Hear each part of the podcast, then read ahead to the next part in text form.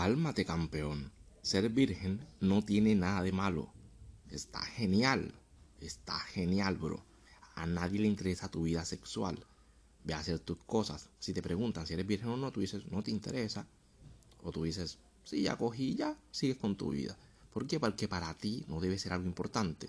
Ser virgen no es el problema. El problema es que eso te parta la cabeza. El problema es que dejes que te manipulen con eso. El problema es que dejes que otro se te meta en la cabeza para rayarte el coco. El problema es que eso genere en ti odios, resentimientos, ansiedad, frustración, baja autoestima. Ese es el verdadero problema. Pero está genial, bro. Es hasta bacano. Es más, te voy a decirte cómo funciona el mundo. Si hay muchas piedras, si hay muchas piedras, no valen nada. Las piedras no puedes vender piedras, ¿por qué? Porque están en todas partes, no valen nada. Pero un hombre como tú, o una persona virgen, una persona pura, una persona que no ha tenido relaciones, una persona diferente a los demás, es una persona valiosa, es una persona única entre el montón. Está genial eso.